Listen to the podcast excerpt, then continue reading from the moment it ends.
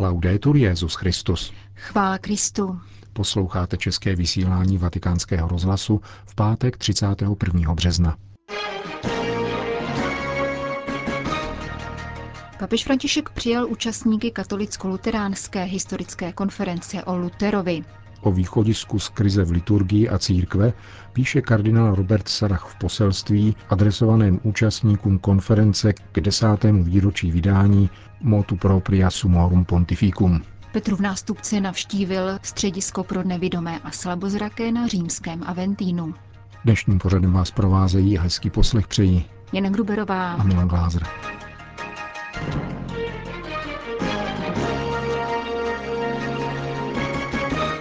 Zprávy vatikánského rozhlasu. Vatikán. Papež František dnes vyzval katolíky a luterány, aby se seriózně a dohloubky zaobírali figurou Martina Lutera a jeho kritikou církve a papežství. Pouze tak je možné překonat atmosféru vzájemné nedůvěry a rivality, kterou se v minulosti po příliš dlouhý čas vyznačovaly vztahy mezi oběma stranami. Římský biskup přijal účastníky kongresu organizovaného Papežským výborem pro historické vědy a nazvaného Luther 500 let poté. Nový výklad luteránské reformace v jejím církevně dějiném kontextu. Jak pro deník svatého stolce vysvětlil předseda zmíněné instituce otec Bernard Ardura, cílem konference bylo otevřít nové perspektivy o dosud neprobádaných aspektech, jako například skutečnosti, že Luther žil v církvi, která již na konci 15. století vykazovala známky reformy, zejména v řeholních společenstvích na území Anglie, Čech, Itálie a Španělska. Luther nechtěl dojít ke schizmatu, poznamenává otec Ardura, avšak nakonec podlehl vnějším tlakům ze všech stran, historickým, politickým i hospodářským, které vyústily v roztržku. Právě z toho důvodu je nutný celistvý pohled badatelů různých vědeckých institucí, vyzval papež František. Lo studio attento e rigoroso, libero da pregiudizi e polemiche ideologiche Pozorné a důkladné studium nezatížené předsudky a ideologickými polemikami umožní církvím, které dnes mezi sebou vedou dialog, rozlišit a přijmout to, co bylo na reformaci kladné a oprávněné a distancovat se od chyb, zveličování a selhání uznáním hříchů, které vedly k rozdělení. Papež poznamenal, že ještě v nedávné době by obdobná konference na vatikánské půdě byla nemyslitelná. Jak dodal, setkání katolických a luteránských historiků je plodem působení Ducha Svatého, který překonává veškeré bariéry a proměňuje konflikty v příležitosti k růstu ve společenství. Jsme si dobře vědomi, že minulost nelze změnit. Po 50 letech ekumenického dialogu mezi katolíky a protestanty je však dnes možné vykonat očistu paměti, která nespočívá v provedení neuskutečnitelné korekce toho, co se přihodilo před pětisty lety, nýbrž v převyprávění těchto dějin jiným způsobem, beze stop oné zášti za utrpěné rány, která deformuje pohled jedněch na druhé.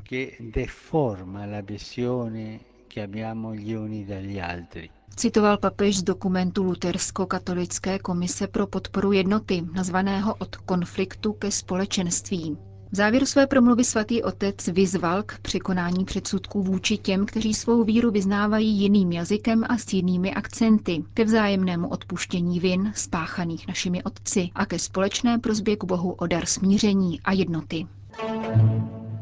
Vatikán. Svatý otec František letos pověřil sepsáním meditací k velkopáteční pobožnosti křížové cesty, kterou povede v římském koloseu, francouzskou teoložku Anne Marie Pelletierovou. Profesorka Pelletierová byla před třemi lety vyznamenána Ratzingerovou cenou.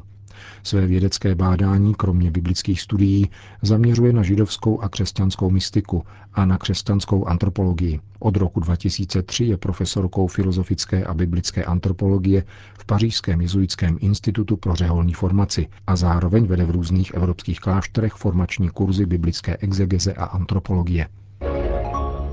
Vatikán.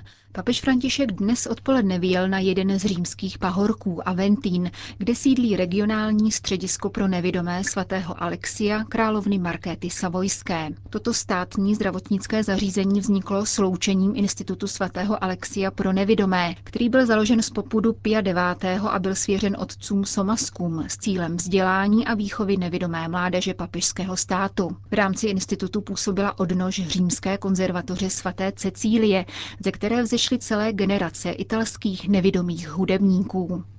Hospic pro nevidomé, založený královnou Markétou Savojskou, zase provozoval truhlářskou dílnu a chráněné bydlení pro nevidomé a slabozraké ženy.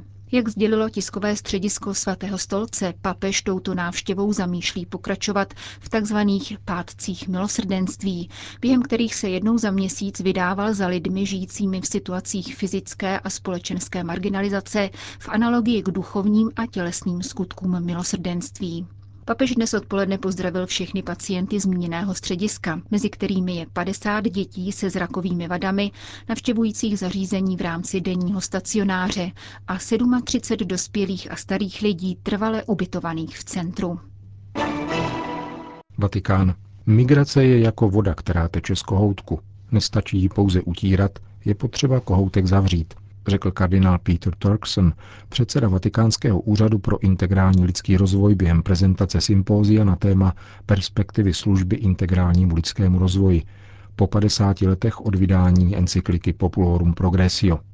Migrace, vysvětlil kardinál, je dlouhodobým jevem, proto je potřeba systematičtějším způsobem plánovat zavření kohoutku prostřednictvím podpory projektů v domovských zemích migrantů, aby se zabránilo nutnosti další emigrace. Další prioritou je podle kardinála Torksna umožnit rozvojovým zemím přístup na trhy. Kardinál položil důraz rovněž na obavy, jaké vyvolává příchod tak velkého množství lidí v zemích s demografickým poklesem. Kde je víc hostů než dětí, tam je vždy napětí. Poskytování azylu je uskutečnitelné tam, kde je po demografické stránce stabilní situace. Když ale dochází k poklesu porodnosti, příchod těchto lidí budí v místní populaci obavy. Vznik nacionalismu se odvozuje právě odtud, z obav určité země, že bude pohlcena masovým příchodem nových obyvatel, říká předseda Vatikánského úřadu pro integrální lidský rozvoj kardinál Peter Turkson. Vatikán. Papež František uvádí do života sdílení evangelních pokladů, které existují v různých křesťanských vyznáních. Domnívá se převor ekumenické komunity v Teze, který se včera setkal se svatým otcem a podělil se s papežem o reflexi nad připomínkou reformace ve švédském Lundu, kde byl bratr Alois rovněž přítomen. Podle mínění přebora komunity v Teze toto setkání připomnělo potřebu primátu v celém křesťanství a nejenom v katolické církvi. Řekl jsem papežovi, že pro nás v Teze je Petrova služba podstatná. Služba jednotě je nutná. Co pak by ale nebylo možné si představit různé stupně vztahování se k této autoritě? Existují katolíci, kteří jsou s papežem spojeni těsně a rovněž mnozí jiní křesťané nacházejí v papeži opěrný bod. A není to spojeno výlučně s jeho osobou. Vyplývá to ze služby všech pokoncilních papežů, kterým se podařilo získat si důvěru.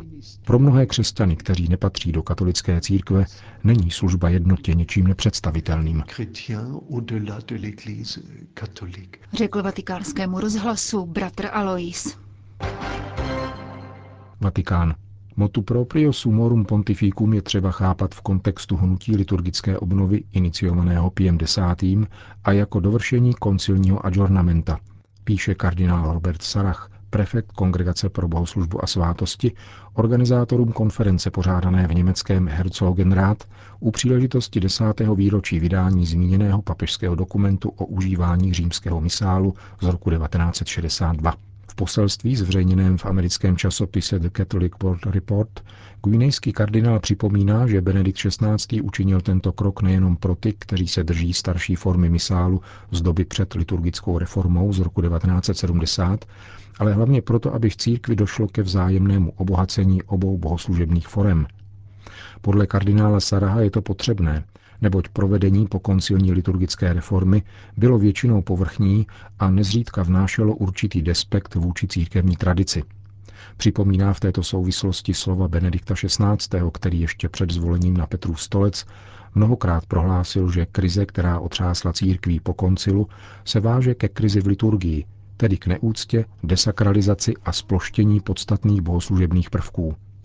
Prefekt Vatikánského úřadu pro liturgii poukazuje na to, že bylo přijato množství krásných iniciativ, ale nelze zavírat oči před katastrofou, pustošením a schizmatem zapříčiněném novodobými promotory živé liturgie, kteří přetvářeli církevní bohoslužbu podle svých nápadů, dodává kardinál Sarach.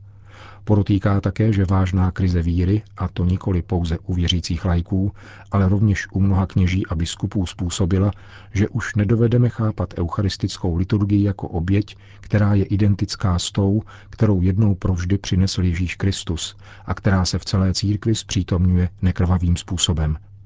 Podle mínění kardinála Saraha si většina katolíků a rovněž kněží i biskupů neuvědomuje, že podle učení druhého vatikánského koncilu liturgie dokonale oslavuje Boha a posvěcuje člověka.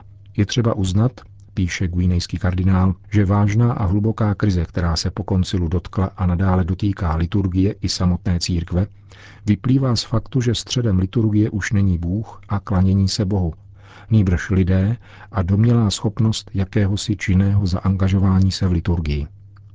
Prefekt Kongregace pro bohoslužbu připomíná, že Evropě se občas vytýká, že se zříká svých kořenů a křesťanské minulosti, přičemž odtínání se od vlastních kořenů začalo po koncilu právě v církvi.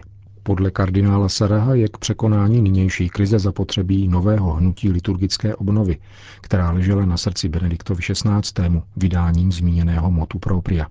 Naše snahy by měly vést trojím směrem ke stišení, adoraci a formaci. Netřeba ztrácet čas a energii vzájemným kladením obou forem římského ritu proti sobě. Nezbytné je stišit se a nechat se obohacovat všemi liturgickými formami, včetně východních rytů, píše prefekt Kongregace pro bohoslužbu kardinál Robert Sarach ve svém poselství k účastníkům sympózia k desátému výročí vydání papežského motu proprio o užívání římské liturgie předcházející reformě z roku 1970.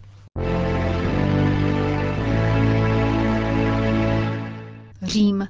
Papežova účast na protestantských oslavách pětistého výročí reformace v Lundu otevřela nové cesty na poli vzájemných vztahů, konstatuje předseda Světové luteránské federace biskup Munip Yunan.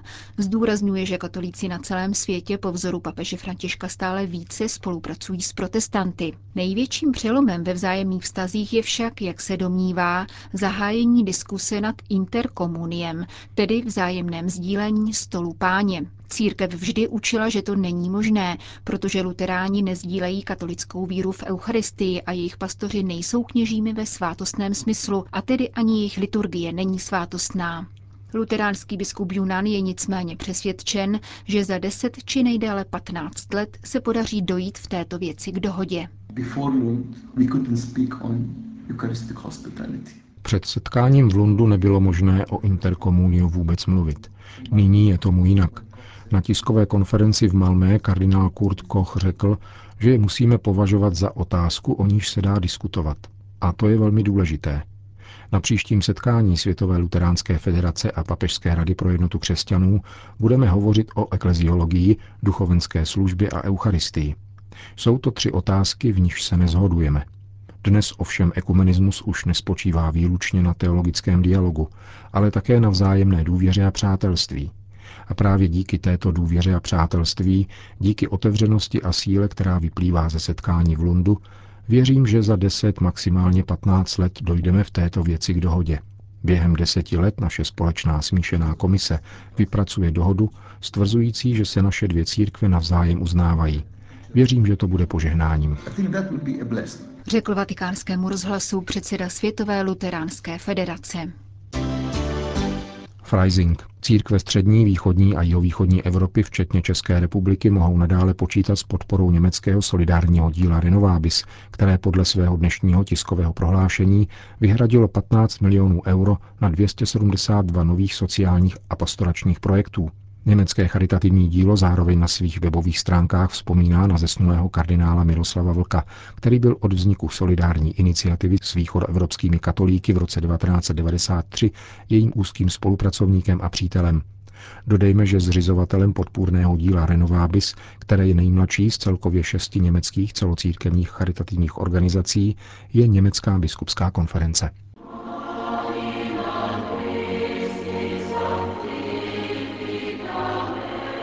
Končíme české vysílání vatikánského rozhlasu. Chvála Kristu. Laudetur Jezus Christus.